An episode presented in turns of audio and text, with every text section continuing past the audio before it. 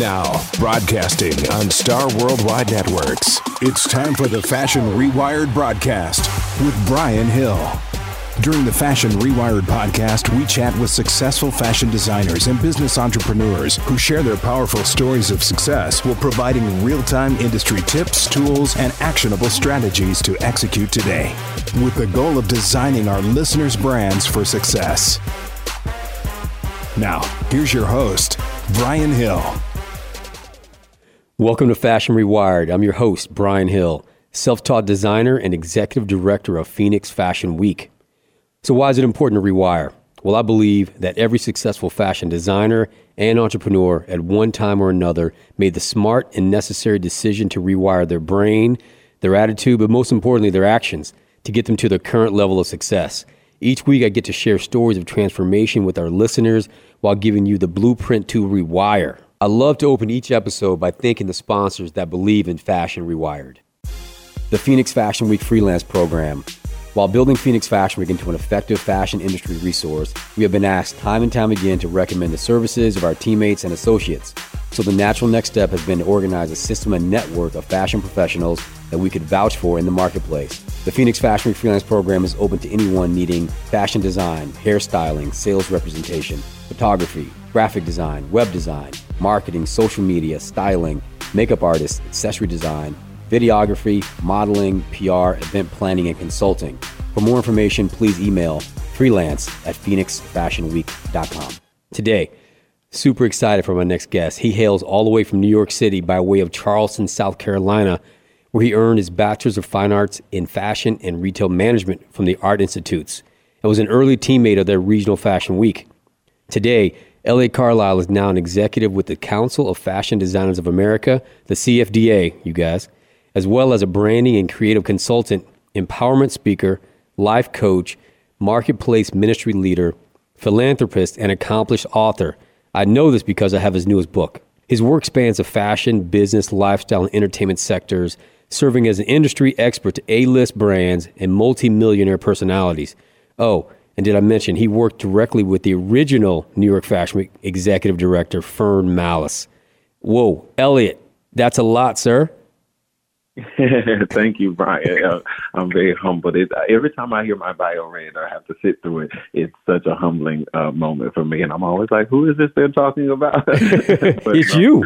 I, I, I, do appreciate it. Uh, you know, I'm, I'm very grateful um, that I've had the opportunities that I've had, and I'm really looking forward to whatever else uh, my life uh, will hold. And I always uh, want to continue being an example and, and a source of inspiration and empowerment for people through the technology of fashion. And so I'm excited to be here to talk with you today. And thank you for having me on Fashion Rewired. Oh, man, what a strong opening. We can probably quit the podcast off of that opening he just said, right? We're done. Every, what oh. everyone's listening, just go with that. Um, with you being in the fashion industry, we always have to open with give me one fashion fact about Elliot Carlisle.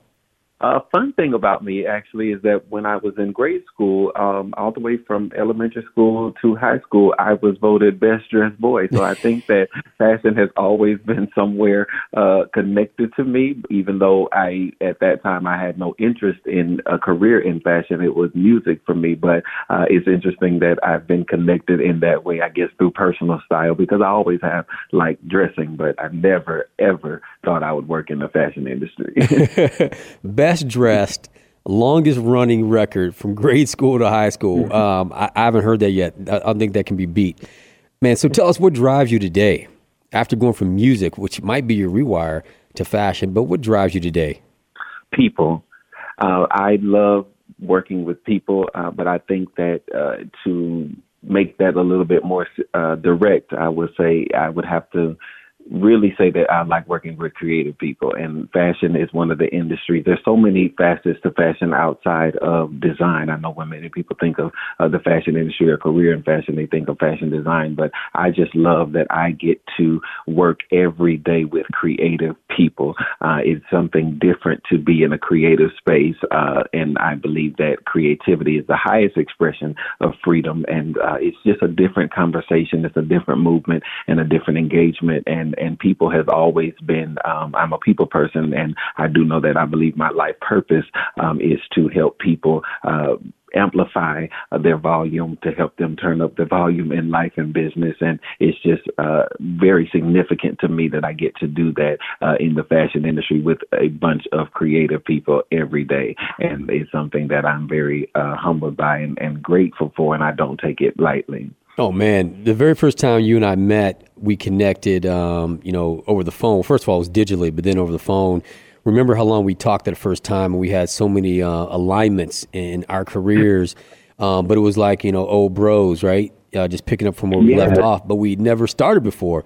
And every Absolutely. single time we talk, it's you and I. We go a, a, long time about you know. We went down a clubhouse funnel the other day.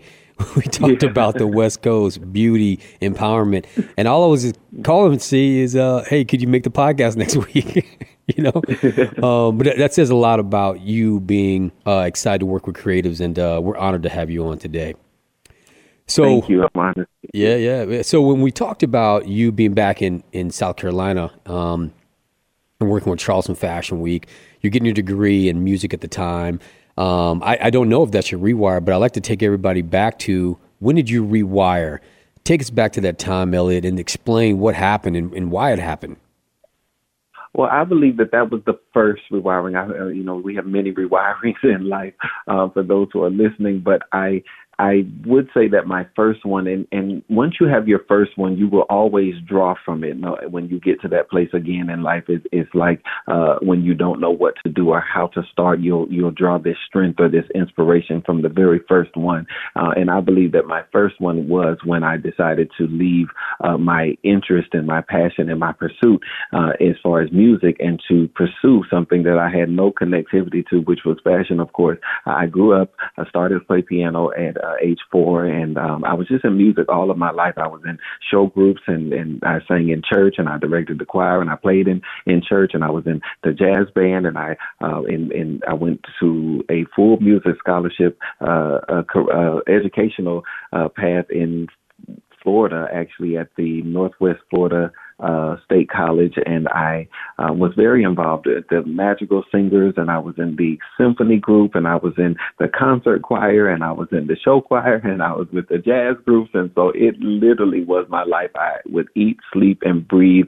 music. And then my second year in my program, I decided that I no longer wanted to do music as a career. It just didn't fuel me uh, anymore, and I didn't get the same thing uh, from it that everyone else got when they saw me perform. And so I wasn't sure what I was going to do, and it was the the days of MySpace, and I just was exploring. I was just open to some things, mm-hmm. and I mm-hmm. think the mm-hmm. Significant thing at that time, Brian, is that prior to I never considered anything else. When I graduated high school, it was automatic. There was no there was no thought of anything else outside of music because it was all that I had ever done. However, when it came to this particular moment in my life, when I when I realized there was just this disconnect, I wasn't getting the the energy and the fueling that I was getting before, um, I realized that there were other things that I had desired to do uh, just in business. There was a, a different way that I had seen myself as far as my future, and I knew that I wanted to be in business in some way, but I just didn't know which route was going to take me there. And so uh, this was in the days of MySpace, and I had made all these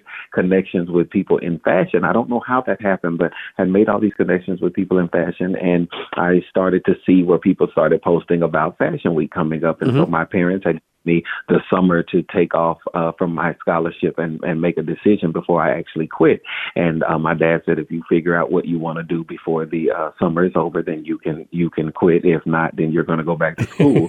and so I said, okay. So I, I took the summer to, you know, just figure it out. And, and, and I was really, really drawn to fashion and I just allowed myself um, to explore where my passion would take me. And so I planned to come to New York Fashion Week. I bought a ticket and just came. Of course, it was September and I did not know how fashion worked at all. And I thought Fashion Week itself was like a Broadway show. You, you buy a ticket and you go to the show that you want to go to. And I had no clue that that was not the case. And, but I did, you know, hang outside the tents, and I had uh, I had sense enough to talk to people. I've always been a talker. I've always you know been a conversationalist, and so I made conversation with some people who were uh, publicists, and and just asked them how do I get inside, and they said, well, you know, you probably should volunteer. That's the best way. Uh, that's how I and the girl who I was talking to, she said that's how she got started, and I said, oh, I, that that makes sense. I said, well, where where do I sign up? And she said, well, all of the the uh, staff has been you know selected for this season. And you'll have to come back next season. And I was like, oh man, I don't I don't have to wait a whole another year. And she said, no, it happens every six months. Uh, you know, Fashion Week is seasonal. I said, oh, I didn't know that. So I did. I went back home. Of course, I you know still hung out and I did meet a few people and all of that. But I came back next season, applied for a volunteer uh, position. I was accepted, and and my first week working on set, they ended up uh, hiring me as a production captain. They had to fire someone. I had event planning experience because of the job that I was working uh, back home, and they they actually hired me and they trained me and taught me the business. And at this time, Fashion Week had moved to Lincoln Center, and so I was producing uh, the shows there and working with the staff, and that's how I got to experience the behind the scenes of fashion. Which which when you do that, you're able to see all of the movement of mm-hmm. the fashion industry, especially with the show. You see the choreographers, you see the casting directors, you see the PR people, you see the lighting directors. You see, I mean, there's so many moving parts to a production, as you know, uh, Brian. And that was the first time that I had been exposed to any of that, and so I really, really was in a place to see so much, so much move uh, that I got to decide, well, which one of these do I want to be connected to? Because I know I don't want to design, uh, I know I don't want to model, I know I don't want to be a photographer. Like I knew everything that I did not want to do, but I wasn't really sure what I wanted to do. But the thing that struck me the most was the PR people, the way that publicists move, and I really, really um, felt that this was something that I could do because back home, working with the event planning company, that's they were doing what I was doing. We just didn't call it PR because we had no PR department. So mm-hmm. whatever event you worked, you did the marketing, the the PR, you did the planning. I mean, you did all of that. So I said, I'm I'm really good at this. I can do this already, and so that's the career path that I chose. Wow. So there's so much to unpack. I'm going to try going in in in, uh, in order. Um, you know, when you and I talked, uh, I think you've had multiple rewires. Um, the, the mm-hmm. listeners today are going to get a bonus because we're going to go through a couple of rewires of yours. But I've mm-hmm. already got your first rewire kind of laid out in action steps, right? So when you okay. decided to go from your first love of music to a new love of fashion, what you did, mm-hmm. step one was you explored and you were open to possibilities. Uh, number two, yeah. you networked on MySpace. That's right, MySpace, and connected with yeah. people. And then three, you volunteered, which I think is super important, and you put yourself in the marketplace. Yeah, that's what you did oh. to make that step. That, that that's wow. Yeah. Uh, what now? What's crazy is because you just did that. I think you've done something I have not even done with myself. I tell my story all the time, but I've never broken it down the way that you just did. And that foundation, going back to what I said, you'll you'll always pull from your first rewire. Mm-hmm. I can follow that pattern through through so much of my life. Oh, there's no um, question. so Yes, and so many movements that I've made that that same pattern. I cannot tell you, and I mean we could get into it. How many times I volunteered that has led me into something else. How many times that I've had to just be open to possibility. And I think that that that is the place that many people um, fear, but it's such a a place of opportunity when you position yourself that way because sometimes you don't know what's for you until you just show up for it. And I think that that is something that just being a person of faith, um, that is something that I really do hold on to um, because I don't always have to know. I don't always have to know, and I'm I'm okay being in the seat of I don't know, so that what what I can learn will then show up. Right. Well, I think what happens when I talk to all these different guests, they do figure out a pattern that they started at an early age and they and they mm-hmm. do pieces of their pattern and as they get older they start to put all those pieces together and then they do get a formula and it seems to me yeah. that when they rewire is because they're pulling from all those uh, successful parts of their life to make this yeah. new this new Elliot right so I know for a fact you always are open to possibilities that's how you and I met I know for a fact that you're yeah. always uh, networking, connecting. You just connected me with someone, two amazing uh, women um, in LA, you know, yesterday, and then volunteering. Mm-hmm. I did the exact same thing at Phoenix Fashion Week. I was a volunteer, just gave my blood, sweat, and tears. But in reality, I was like you. I just wanted to learn as well, and then some of my skills uh, became valuable. And when we get to your next part of your rewired, everyone's going to hear how your skills continue to be spotlighted. And uh, so so funny. I mean, from from carrying trash, which you got to bring up, uh, to working with the, maybe the top fashion week person in the world, right? Trash to top. That's that's a whole nother story. Yeah. but but then also, what I also like to hear is you liked that behind the scenes part, right? So uh, my operations director, uh, shout out to Brenna. She always is proud to say how she is back of house, back of house, because Yeah. it, it clearly is a different kind of person and personality. And when you figure out what you want to do in fashion, that's good. You like back of house, she like back of house. Some people, like you said, like to be in the front. They want to design. But the sooner you can figure that out, then you can double down and go hard in that different area. You know, it's interesting, Brian. You you said so much in that, and and I really want to amplify this back of house piece. When I when I started, you have to remember this was the the days of MySpace. Twitter was Twitter was around. I think it was just kind of coming around. Facebook was going through uh, their phase that they had recently just uh, opened up uh, to the the public outside of colleges and universities. Because you remember when Facebook first started, you had to be uh, at a at a college or university um, in order to sign up and be a part of Facebook. And so all of this social media movement was going on, but the industry was the industry, and people were working, and there and fashion was very exclusive at that time. You didn't have this open access to fashion that social media has given us now, and so uh, people really were passionate about you know the behind the scenes work. I believe that that has shifted now that we see so much of fashion, and people you know there's personalities and designers are celebrities, and uh, you know different different uh, creatives in fashion can be celebrities with their career or influencers with their career. None of that was around at this time. And so, you know, when we were coming along and when we were doing this work at this time, it really was about the work. And so you could, you were really, really passionate about being behind the scenes and, and you would do it and, and you could be a celebrity behind the scenes. You know, you were an industry celebrity, you were an industry, you know, gatekeeper, you were uh, somebody in the industry. The masses didn't have to know it, but, you know, you were the go-to person. I think that that's, that's now that people see this access and now that we have this particular visibility, now people want to be recognized in a greater way by a greater community, and and that's that's fine if that's for the for you, that's for you. But that just wasn't where we were at that time, and so I think that you know for some of us who who are older and have been doing this a little bit longer, um, you know, we still carry that same fire, you know, and I'm I'm still that way uh, to this day. Right. Man, uh, again, I keep saying uh, my producer Robin that we should just stop the podcast because we've got so much already. We're, we're good, we're good, but we're going to keep on plugging because we're only at rewire number one. Um, I don't know how you're going to pick your next rewire. Um, do, do you want to tell me what was your next major rewire? I think I know what it is. Uh, it might have happened, you know, in this last year, but you tell me about the second rewire that changed Elliot Carlisle. Well, I really want to deal with with Charleston, uh, you know, and being from Florida and moving to um, Charleston in, in 2012. This was when I decided to actually go back because remember, I, I built my career as a college dropout. I did not have a, a college degree.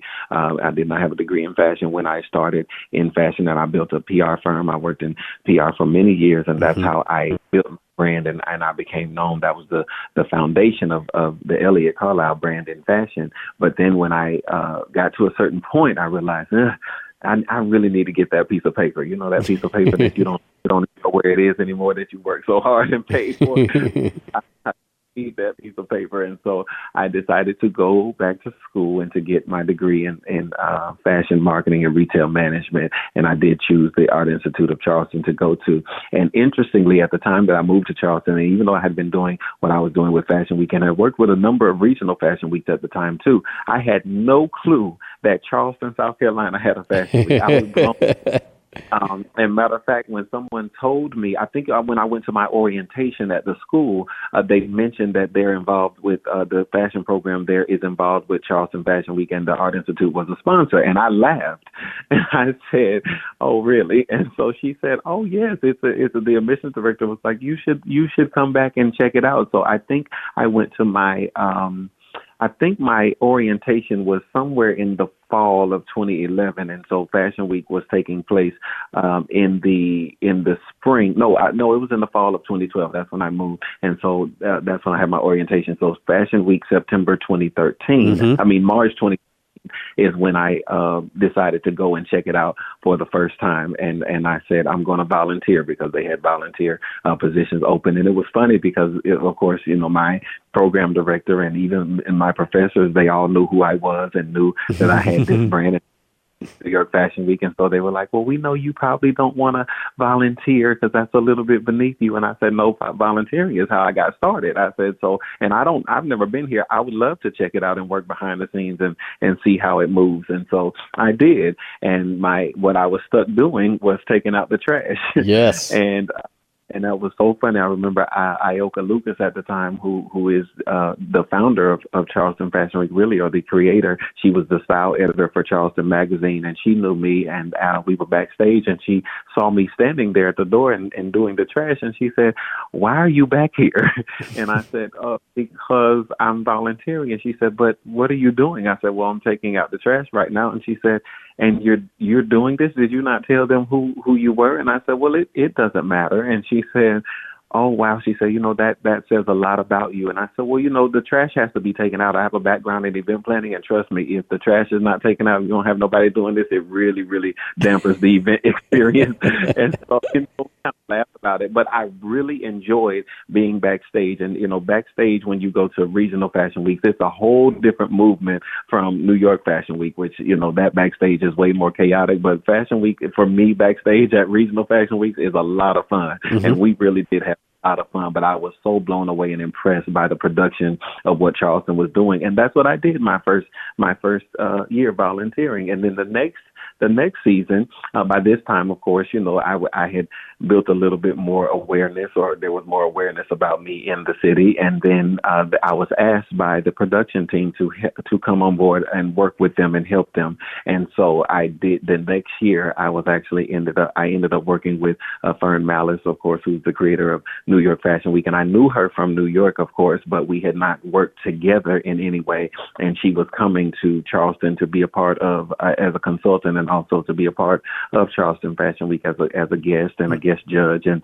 uh, do mentoring. And they needed somebody to assist her while she was there. And they asked if I would wouldn't mind doing that, and we and I did, and we formed a very very uh, uh, close relationship. And matter of fact, I worked with her for the next uh, however many years I was in Charleston. But every time she came back to Charleston, she requested that we work together. And um, and then, of course, in 2017, uh, she requested that I move to New York and help her, and and I did. Uh, of course, I had graduated in 2015, but was still in touch with her. But that's how that relationship uh, formed because I volunteered uh, yet again, the same thing that I did with New York Fashion Week. Right. Except that you're now working with the creator of New York Fashion Week. After taking yeah. out the trash at Charleston Fashion Week, mm-hmm. being open and being humble, but being that same person, the same person that your parents raised, right? Mm-hmm. and and just mm-hmm. being open to it and uh, nothing's beneath you and like you said you've done uh, all kinds of countless things but you're still getting in the grain of fashion and uh, giving yeah. yourself um, first what was commendable and then you go to work with uh, maybe arguably the person that changed the face of fashion as a business is Fern Mallis yeah yeah absolutely and, and you know we had there was so much so much around that is, is really interesting for me because it was a, it was full circle to even just be. I will never forget the first time that uh, when she got there and I uh, went to went to the airport uh, with the driver to pick her up, and I'm sitting in the car, and just the surreal moment that it was for me. Of course, having met her, you know, in New York and spoken to her, but this was a a moment to have a real intimate uh, conversation and just be in her intimate space for the week. And it was interesting to me because I I sat there and said, what a full circle moment. You know, Fashion Week was my entire uh, gateway into the fashion industry. It was it was my entry point, uh, but it would not have been had this woman not created this this platform or created this event uh, that has now uh, been such a catalyst for Fashion Weeks around the world. Because many people don't know she but she didn't just do uh, New York Fashion Week. She did Fashion Week in Australia and Mumbai, India, and um, uh, Swim Week in Miami. And I mean, I can't even tell you the list goes on and on. Uh, when she was at IMG as the uh, senior vice president of IMG Fashion Properties, the different fashion weeks that were instituted uh, through her leadership. And so it was a massive, massive uh, moment for me just to be just to be in this space and realizing that I've come a full circle moment like this at this place in my career or or my pursuit or even my age at the time. I, I, I really was honored and blessed to have that opportunity. But interestingly, I knew that it still wasn't my final destination. So I'm like, if I'm mm-hmm. having this experience, then where am I going from here? Yes. Yes. Yeah. Um, your steps, exploring and being mm-hmm. open to possibilities, networking, mm-hmm. connecting, right? And then in mm-hmm. your early rewire, you volunteered. Um, what do you mm-hmm. think your third step was once you got to New York and you, are you're, you're working with Fern Mallis, but obviously you now are your own independent, you know, juggernaut. Tell me about mm-hmm. the, the new third step for Elliot Carlisle. There's a new third step. What is that? Well, that was during the pandemic, and you know, I teach. You know, as a as a life and executive coach, one thing that I teach is that what you label a thing is what it will be to you. And of course, when the pandemic hit in uh, March of last year, it was a time of major, major unrest for everyone. I mean, it was it was it was emotional. Um, it was psychological. Um, you know, it was even physical for some people. And so for me, uh, I realized there's not much I know about this moment. Um, there's not much that anyone knows about this moment. It's a suddenly, and so we're all just having to to await and see. But one thing that I I know about myself is that when all of this kind of crazy movement is going on, the best response is to be still. And so what I did uh, at the beginning of the pandemic was just do nothing. I, I actually stayed in bed and just slept and, and got a lot of rest because uh, I was really tired and I, I thought we were going back to the office and we weren't. And so I just rested. And of course I did uh, take care of some things and, and do some work, but I really took it as a time to rest. And then after I realized, uh, Brian, that we're, we're going to be here for a while, uh, of course, I started thinking about uh, the future like everyone else did, not necessarily worried about the future, but just thinking about the future. What was this new world going to look like? At this time, the buzzwords were, you know, reinvent and pivot, um, um, and and everyone was starting to rebrand and do all of those things. And so there were some things that I had uh, had on the back burner for myself because my my life was so so busy uh, working here in New York, and uh, you know, Fern's Fern's office has a lot of different moving parts, which I was on top of everything. And so um, that now that things had slowed down, I got a chance to include myself uh, in my movement a little more. And so I, I took the time to finish. I had been working on a rebrand for myself uh, for about a year and a half, and it just wasn't wasn't able to complete it or launch it because there were so many parts that I hadn't finalized. And so I, I worked on myself. I mm, did that. Mm. and yeah, and I and um you know every day I work on other people. I work with other people, and I really just hadn't given any time to myself because I felt that I didn't have time for myself. And what I did realize is I have the time that I've been asking for. I have the time that I've been praying for. You know, you make those statements. Oh, if I just had more time, I would do this. Well, guess what? I had the time now, so I had to put in the work, and I worked on me. And in doing that work, I just realized you know what? The fashion world is not going to be the same. The industry is shifting. Um, you know, everything around me is shifting. What is the shift that I need to make? If everything around me is shifting, then what shift am I going to allow to happen with myself or internally? And the one thing that I did know was, um, although I loved my relationship with Fern and I loved, um, you know, what I did with her, I really did. It it wasn't it wasn't my final destination and I knew that that in terms of what I was doing with her that I had come to a place of fulfillment uh, for me. And I, I felt that it was time you know while we're in the midst of all of this shifting anyway I might as well go ahead and take the leap of faith uh, to position myself for what is next. Now I don't know what that's going to be but I'm going to do what I've done in the past and I'm going to take that leap. And so I'm going to let go of what was so that I can position myself for what will be. And I quit Wow. Um, July 1st of this of, of the in the middle of a pandemic, not knowing what where the income or any of that. But again, I've been here before, so right. it's okay. Right. And I quit. So mm-hmm. so so that that third step. Um, uh, again, I like to really really listen. And um, during a, during a pandemic, your third step was you worked on yourself uh, to truly analyze your value. It sounds like yeah. to me, right? And there was nothing wrong with anything you were doing before that with Fern, etc. You just simply analyzed yourself, right? What you hadn't done yeah. for a long time because you've been analyzing and working with so many other people and giving, giving, giving, and the pandemic yeah. gave you some time to like to, to rest. But then once you figure out your true value, oh man, uh, like I said, juggernaut now. Yeah, yeah. I mean, it really it really um, is interesting because you know, especially when you are a, a person who serves, um, you know, when you are a, a servant leader, that's really that's really what I I do. Um, you know, I I'm a voice to voices. Uh, you know, I help people with their dreams, visions, goals, all of that, uh, and and I do. There's a fulfillment that comes from that because I do truly believe it is my divine purpose. Uh, but at the same time, you know, you only get to keep what you give away, and so I do know that I had given away away so much. Um, I, I was looking at this time, okay, well, what, what is left for me? And then, so what have I actually taken time to receive for myself? And one thing that had uh, been coming back to me so in so many different ways, even through conversations, even through things with, with other people is, oh, you should do this with this, or you should do that with that, or, you know, you're good at this. You should position yourself for this. And I just did not take the time. And my response to everyone was always, oh, when I get time, I'll look at that. Oh, when I get time, I'll think about that. Oh, when I get time,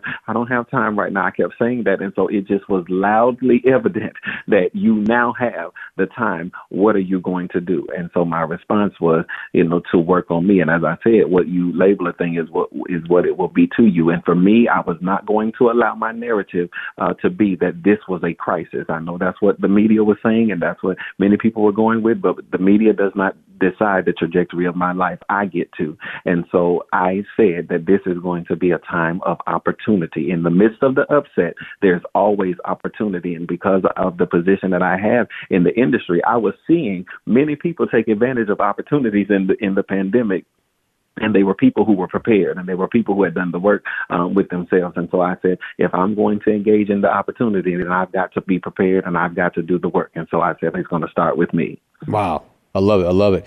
Again, so much to unpack, but at the end of the day, um, smart business people always um, are prepared. A, um, when people say, yeah. you know, you're lucky, no, you're just taking advantage of a good opportunity and you're just prepared. That's what real yeah. luck is.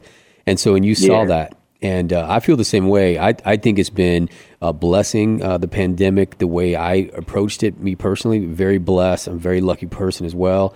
But uh, I took it as time to really, really go down your exact same steps, right? To really look at the mm-hmm. true value of what I was bringing to the table on a daily basis.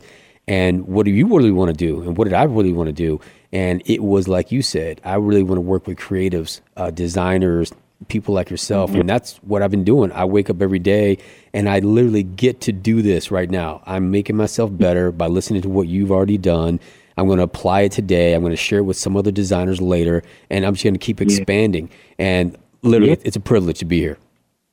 Yes, absolutely. I mean that is that is the thing, and I love being in a space where you just know everything that comes by me is not necessarily for me, but the one thing that you said earlier, even just about the uh, the podcast or the online show opportunity I connected you with, those are moments that also fuel me. Like those are things, those are things that really trigger my value system because I really do take pride in being a conduit, you know, and not necessarily uh, a celebrated conduit, but just being a conduit. And what I mean by a celebrated conduit, there's people who are connectors, uh, but they want to be celebrated celebrated or recognized for being the one who did this or the one who did that or I made this happen. I don't really care about any of that. My thing is I just I celebrate that the connection happened. Uh, you know, there's a lot of things and you you understand this and what you do. There's a lot of things that I'm a part of that I can never post on social media or share. There's a lot of connections that I made that it would look really really just off for me um, to to make some particular announcement that I did this or I did that. It's not about that for me. It's not about uh, uh, the showcase. It's just about the effectiveness and it's about uh, the assignment. And so I really um, am excited to be in the position that I'm in, and I, I love the fact that um, I'm able to just be in a place where if I know that you have a piece and and I know that this other ha- person has a piece that I can put put you both together and help make the whole. Mm-hmm. And that is that is what I really look forward to um, every day, and I'm always uh, watching for opportunities to make the connection for people. Right, right. And so we, we also know, Elliot, that when you figure out these action steps that you now know you naturally take in pretty much all your endeavors now, right? Then we go mm-hmm. into the pandemic and you now um, are analyzing yourself and also creating the true value of what Elliot Carlisle can bring to the world. Tell me hmm. some habits that you now know that you've seen in the pandemic that you've developed because of your actions. One of the things is really giving myself time for me, and that's something that I just did not do. And those who are in my immediate circle can can say that was one of their their greatest frustrations with me is that I was always available for everyone else, but not available for myself. One of the things that I love now about even in this work from home environment is that I really do get to put together my own schedule, and I get to make sure that I include um, time for me. It is necessary, and that's just time for my being. And it's whatever. It's whether I want to go for a walk or it's whether I want to sit and watch a show on Netflix or a movie. And it doesn't have to be an entire day. People talk about self care days. Uh, realistically, with the with the time that I have, uh, you know, I don't, I can't necessarily afford always to take an entire day. Uh, but when I need one, but at the same time, I don't need, you know, as far as what I'm doing, I don't necessarily need an entire day. But you know, there are moments and there are times that I do get to uh, allow myself to have that. The other thing that I do for myself, uh, Brian, is when I get sleepy, I go to sleep. I don't fight sleep. I am one who takes naps. I take naps during the day. I will take naps during, uh, but you know, between the conference calls or between Zooms, even if it's just 20 or 30 minutes, I, I've, I've really mastered power naps. Um, but I, I really do allow myself to pay attention to what I need. And I'm telling you, that sounds very simple, but you know this. It is easy, uh, doing what you do. And when you're a person that works for people, especially if you're, you're, uh, empathetic, if you're an empath, uh, it's easy to give so much of yourself away and, and and once you start doing that, you develop a habit of ignoring what you need and putting yourself on the back burner because we almost have this uh, superhero complex like, oh, I can do it. I can, I have enough. I have enough. I have enough. Um, but really, at some point, you know, you do catch up with yourself and realize that you don't have enough. And then, you know, we, we crash and, and that crash, you know, happens for everyone in different ways. And I've had moments like that in the past, you know, three, three and a half years of my life. So many crashing uh, moments that I'm, I'm very glad I was able to survive. Uh, but at the same time, you know, I, if I can set myself up in a more healthy way, then I don't have to crash. And I think that one of the loudest messages during the uh, pandemic for everyone, uh, no matter what industry you're in or what you do, is uh, is health, right? Uh, you know, making sure that that you are paying attention to your health and making sure that you are taking care of yourself and that you are protecting yourself in the way that you need to and protecting others in that way. And so, um, you know, I'm I don't just want to be successful. I also want to be healthy so that I can enjoy what success is for me. And that's that's something that um, the pandemic has really, really allowed me to own. Um, and I'm very glad about that in the midst of all that has gone on, um, that I can say that I'm very healthy, um, even in the way that I'm working. And I cannot honestly say that uh, in the uh, that that's the place that I worked from in the past few years. Right, right, right. Um, that is powerful. Can you, in this short amount of time, I know you don't like to name drop, but or maybe you could mm-hmm. just talk about it. But I do want you to name drop actually. Uh, mm-hmm. your, your biggest accomplishment since your second rewire because of the habits and actions. What would that be?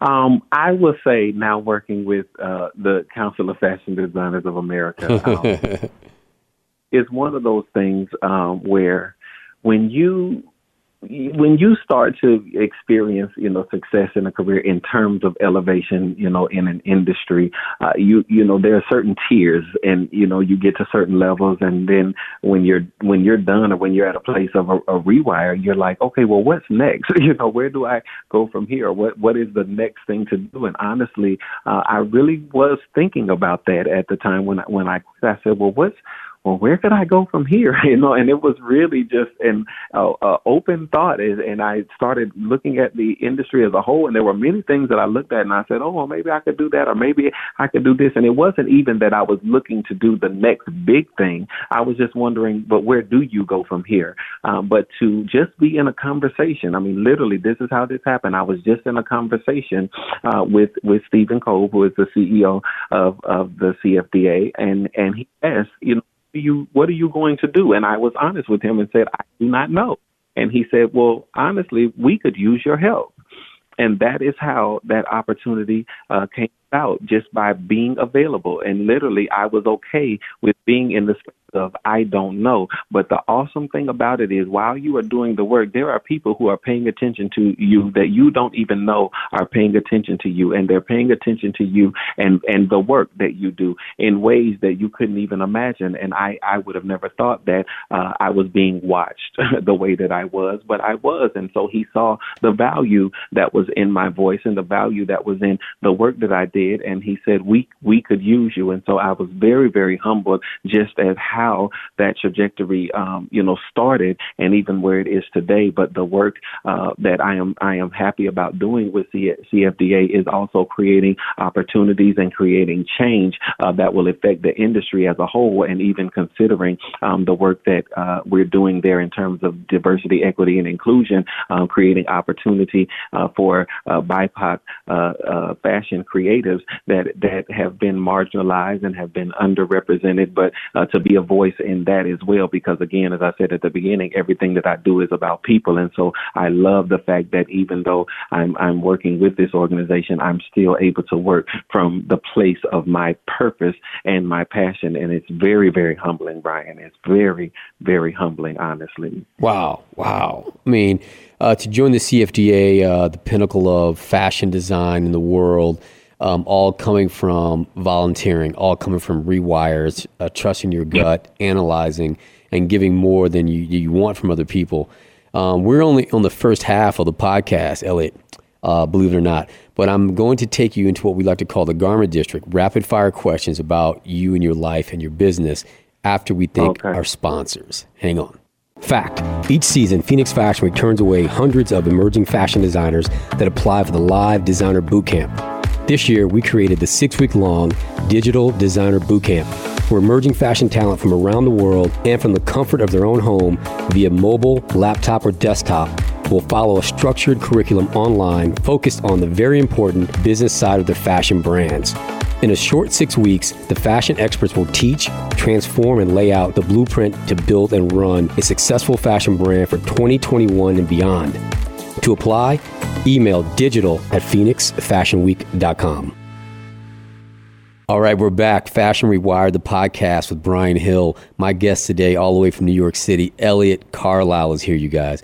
He has been literally dropping um, so many nuggets of information all day long, um, but we're going to get even deeper, right? We're going to talk about all the success that Elliot's had, but we're going to now go granular and find out what he uses on a daily basis to accomplish his uh, success and how you can apply to your brand today. So, Elliot, you the brand, because we now know that you rewired and you now are your own brand. Um, do you think that you would be a wholesale brand, which means you are talking to corporations, distributors, etc., or are you a retail brand where you're dealing one to one with people? Which one would it be for Elliot Carlisle? Oh my goodness! you know, really tripping about that because I really, I would say when I started, I was more of retail, but I there's been a transition to now I would be wholesale. Uh, but I still love I have opportunities to do the retail. But that is something that is very interesting about the trajectory of my career, Brian. And I've just been saying in the past few months that looking at how the shift has happened for me, that I am now uh, speaking, you know, as a wholesale yeah. um, operation that is really uh, that's different because honestly, that's not where I started, and that's not the movement that I had uh, that I had been engaging in. You know, when I, for the last I would say maybe for ten years, um, but but there has been a shift in that, uh, and I do embrace it. Wow. So now you got like these um, couple little jokes I just came up with. Whole, uh, wholesale Elliot, right? So Elliot in bulk now, or Elliot at scale. Okay. That's what you're doing. That's what you're doing now. So that's excellent. So, um, when you when you're talking about being a wholesale play, you are working with corporations and um, and again large groups in general. Um, what is the number one sales platform you feel, Elliot, that helps you to succeed and bring in revenue for the Elliot Carlisle brand? Honestly, I would have to say Instagram, and and and I will tell you uh, this is such an interesting question uh, because I many of the opportunities that I have to engage with companies now, uh, it comes from something that I posted on Instagram. I that's why I said the the audience that's watching you that you don't even know and are unaware of. There are opportunities even with being the cultural director of, of uh, the director of culture diversity in NYC. I mean, I messed that answer up. Even the director of cultural diversity and inclusion for NYC Jewelry Week, that happened uh, because of an Instagram post that I made. And so I do know that my Instagram has a lot of industry people following me, um, but I just don't recognize sometimes that they're paying attention the way that they are paying attention. But there are so many opportunities that have come to me just from Instagram. Mm, that's excellent. I was going to get into social media, but we're already here. So posting on Instagram has brought you in revenue from companies, uh, big players watching, industry professionals, etc. And uh, they know that you got the credibility. They do a little bit of due diligence on you, like, oh, he came from here, he did that. He always aligns himself with those people. And then whatever you say, they feel you have the pulse. So that makes sense, right? Yeah. So, so how would you tell a young designer that's getting on Instagram to have the same kind of success as you when they don't have the track record of Elliot Carlisle? Just to be authentic. And one of the things that I, I really critique with designers and, and brands as a whole is when you use these platforms to sell, sell, sell, and you. And I understand when you're brand building and you want to expand, uh, you know, your brand messaging, but you have to remember people connect with people. And so if you leave out the human component and leave out the humanity in your engagement, you're going to miss people every time. Especially in a day when people are oversold to and they're over messaged. I mean, we get we are inundated with messaging and inundated with with product movement and all of that. And so, you know, people find it very nice when you just talk to them sometimes, or when you, you give them a little bit of yourself that that's human and something that they can connect to. And so, I would say that the best way to connect with people is to make sure that you are being human yourself in your engagement. And it's something that sometimes is tough because people really have built their uh, their their aesthetic around you know messaging as a brand, and and and sometimes it com- becomes a great moment moment of disruption for them to figure out another way to speak. But if you do that from the beginning, then you won't have to figure it out later. But that is something that even uh, as a consultant, I've been helping companies with because they just don't know how to do that because it's what people haven't thought about for a long time. And I believe that even the way that the algorithm has has shifted over the years, uh, you know, there was a time when maybe that was was effective, but now that the values of people have shifted, and even the disruption during the pandemic, uh, people are really connecting more with value based messaging and value based businesses because that is what people are doing around the world, reassessing their own values and looking at what really matters in life, then you've got to find a way to connect with people where they are, and that's where they are. Yeah, just just be a human, right? I mean, um, yeah. just be a human. So, who are you following on social media that inspires you? Uh, can you still get inspired by other people? Who is it? Oh, I do. I get inspired by some of everyone. I'm trying to think that there. Oh my goodness, it's so interesting that you asked that question because I don't have a really, I don't have a pinpoint that I'm inspired by. I will say I like, as far as designers, I can say I really like Jerry Lorenzo, and that's because being a person of faith, uh, you know, the whole brand of fear of God is, is built around that, and I love um, his messaging. Of course, I love following what uh, Kerby is doing in the industry. Um, I follow Bethann Hardison, who posts uh, some of the longest, the longest captions, but she always gives you thought-provoking content. I'm I'm very intellectual, and so I like to uh, follow people who who are thought leaders. I will say that I like to follow people who who have something to say and are not just showing. I really don't follow. I don't follow any fashion magazines, Vogue, or none of those things. I really don't uh, care about that content in terms of you know social media. I really do like the messaging, and I believe that social media is just that. It is social, so I like people who are having uh, real time conversations, and so those are the the people that I I like to um, engage with. But I will say, uh, Fear of God is someone I really in, enjoy um, his posts and, and his content and and and the brand as well. Excellent, excellent, excellent. So now we, we got the business going, right? You're on Instagram, you're making your human, uh, transparent, and authentic post. People are recognizing you. Uh, revenue is starting to come in for uh, the brand Elliot Carlisle. Um, but but tell me about a business resource. Uh, it could be how you process payments. It could be how you send out invoices. what's a good business resource that you feel you can you recommend for a young brand? Ooh, I got mm, you. I got yep. you there. You did. You did. Um, a good business resource, huh? Well, I would say I still, you know, use PayPal um, mm-hmm. a lot. My business um, to to process. Uh, it, it, yeah, I I still use that. I um, Oh my goodness, I'm really I'm really trying to think. What's funny is my the first thing that came to mind when you said that is Zoom because okay. is the thing that I'm on every day. I mean, I I use it every day, all day, uh, because that's the way that we are unfortunately having to communicate in the world now because we have to social distance and and everyone's working from home. But uh, Zoom has been the lifeline uh, for me. That that and, and Microsoft Teams for those uh, bigger corporations, of course, are using uh, Microsoft Teams. But um, that yeah. that those are the two every day for me that I'm using all the time that I can't even think of anything outside of that. I love it. Well, I mean, that, uh, those are two great um, recommendations because if you're a young brand, you're not in the corporate world, you may not realize that everyone is doing these Zoom calls and these Zoom meetings. So mm-hmm. maybe today when someone's driving or listening to this podcast, they should say, wait, maybe I should look at my, my um, boutiques and see if I can set up a Zoom call with them. Uh, based on this yeah. phone, on this podcast, so that's what I want is hearing it from different people, it looks in a different light sometimes. And so, uh, someone today should go out and book a Zoom call with a potential customer or a past customer that you haven't connected with since March 13th.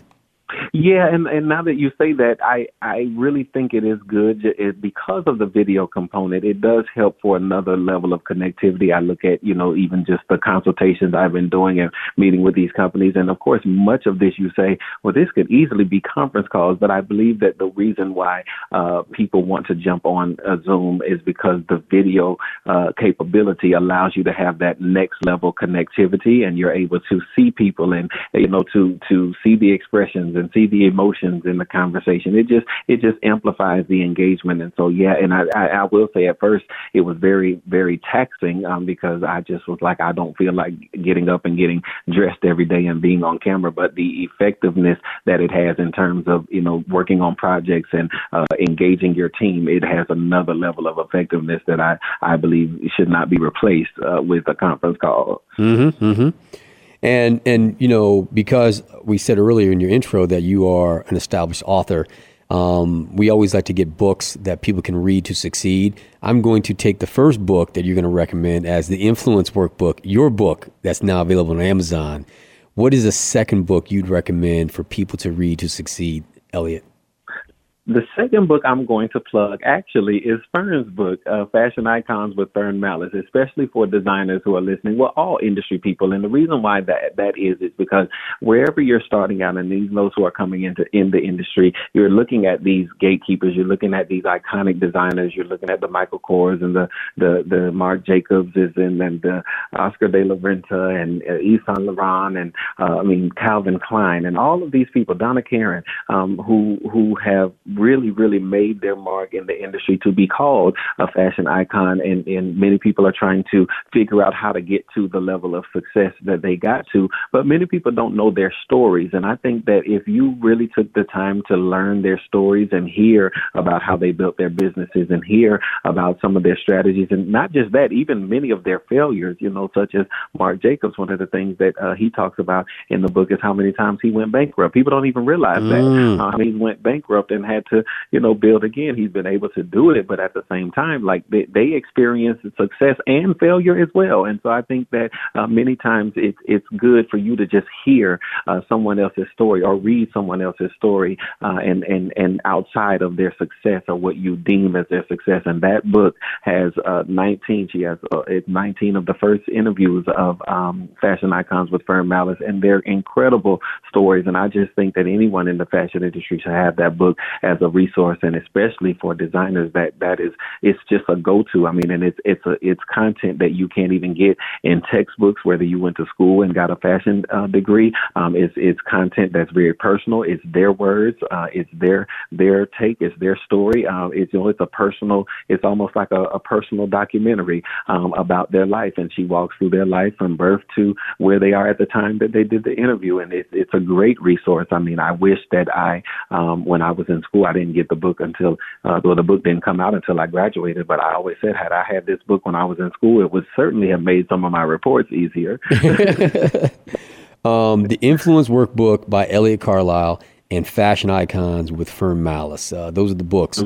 So when you talked about being younger, I, I'm going to ask this question then. Let's go, take you back mm-hmm. to little little young Elliot. Maybe when you're winning the first award for best dress. I don't know, but go back to little Elliot. And if you're going to give little Elliot some advice to make it to your current level of success much faster, what would that advice be? always know your worth.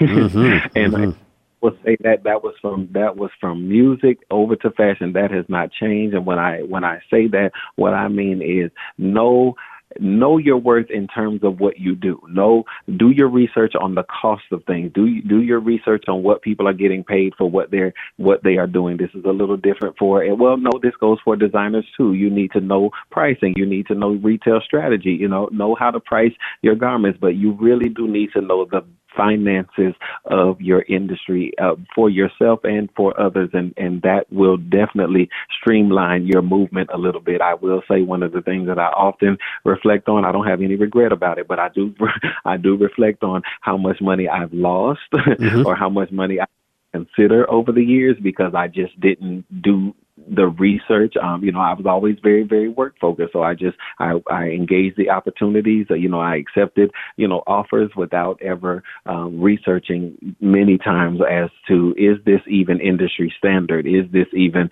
you know, appropriate? Or based on my experience, is this the going rate? Or based on because I have a degree, is this what I should be getting paid? And I will tell you that, um, you know, I have. I can, I can honestly say I, I did lose out. Um, on I missed. I won't say lost, but I missed on, on a lot of uh, financial opportunity because I did not necessarily do that particular research. You can't get me that way now. but, uh, um, something I, I love that. I, I, I, can't mm-hmm. believe how many parallels uh, you and I have had. So um, only a few people know this. I don't think I've even told my team.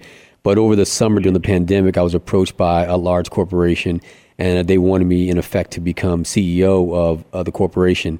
And uh, it was very humbling um, but also, it, it, was it was weird because I was in the pandemic. I was really getting used to this new thing, which was again, you know, building some things I wanted to really do. Finally, um, I'm in the midst of writing my first book, and those kinds of things. And I really like the time off. I really like being able to think and just really slow down again.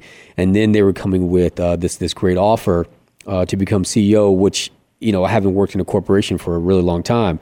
And so um, what I did was, and maybe you did this too, I actually just called a headhunter and did a reverse valuation. And I said, here's what I've done in my career. Um, if you're going to help me get a job, what should I be asking? And it was mm-hmm. mind blowing what I learned, mind blowing how she valued what I've already built. And you just forget what you've already done in your life. And that's exactly what you just said. I really got the true value and the true value of what they were offering me, which sounded amazing in the pandemic without the true valuation of me, Brian, right? Yeah. And when I went back to him, yeah. um, I had to decline the offer, not for just that one reason, but because I was even more blown away by what I really have left on the table that is now going to be gotten. Yes, yes, yes. That is so powerful, Brian, and it and it really is a thing. And especially it's interesting to me that you mentioned that uh, this happened during the pandemic because oftentimes when there's a, a sense of desperation in the air, um, you know, you, you will accept things. And so it, those are the greatest times when you have to just pause and say, let me look at this, you know? Sure, sure. Yeah. Um, I, I didn't know you before the pandemic. I only know you as this uh, new brand, you know, and you've been amazing your entire life, uh, no question but it's, it's just funny, you know, and you, you meet people in seasons, and the season that I'm in with you right now, I've only known you like this uh, as this brand, and um, you know, you're just not missing a beat, man. You're just really, uh, again, the juggernaut. If you want to put that down as your new nickname, you can do that too. Okay. well, I was funny, you know, hearing you say that, it, it, I'm very humbled by that, and thank you. And it's a, it's a pleasure uh, to be connected to you in this way. But I will say that uh, one of the things that I, uh, my one of my best friends uh, said to me, and I've been knowing her since I was uh, in sixth grade, and so she's seen me she's seen all of it happen with me. But she was visiting me in New York.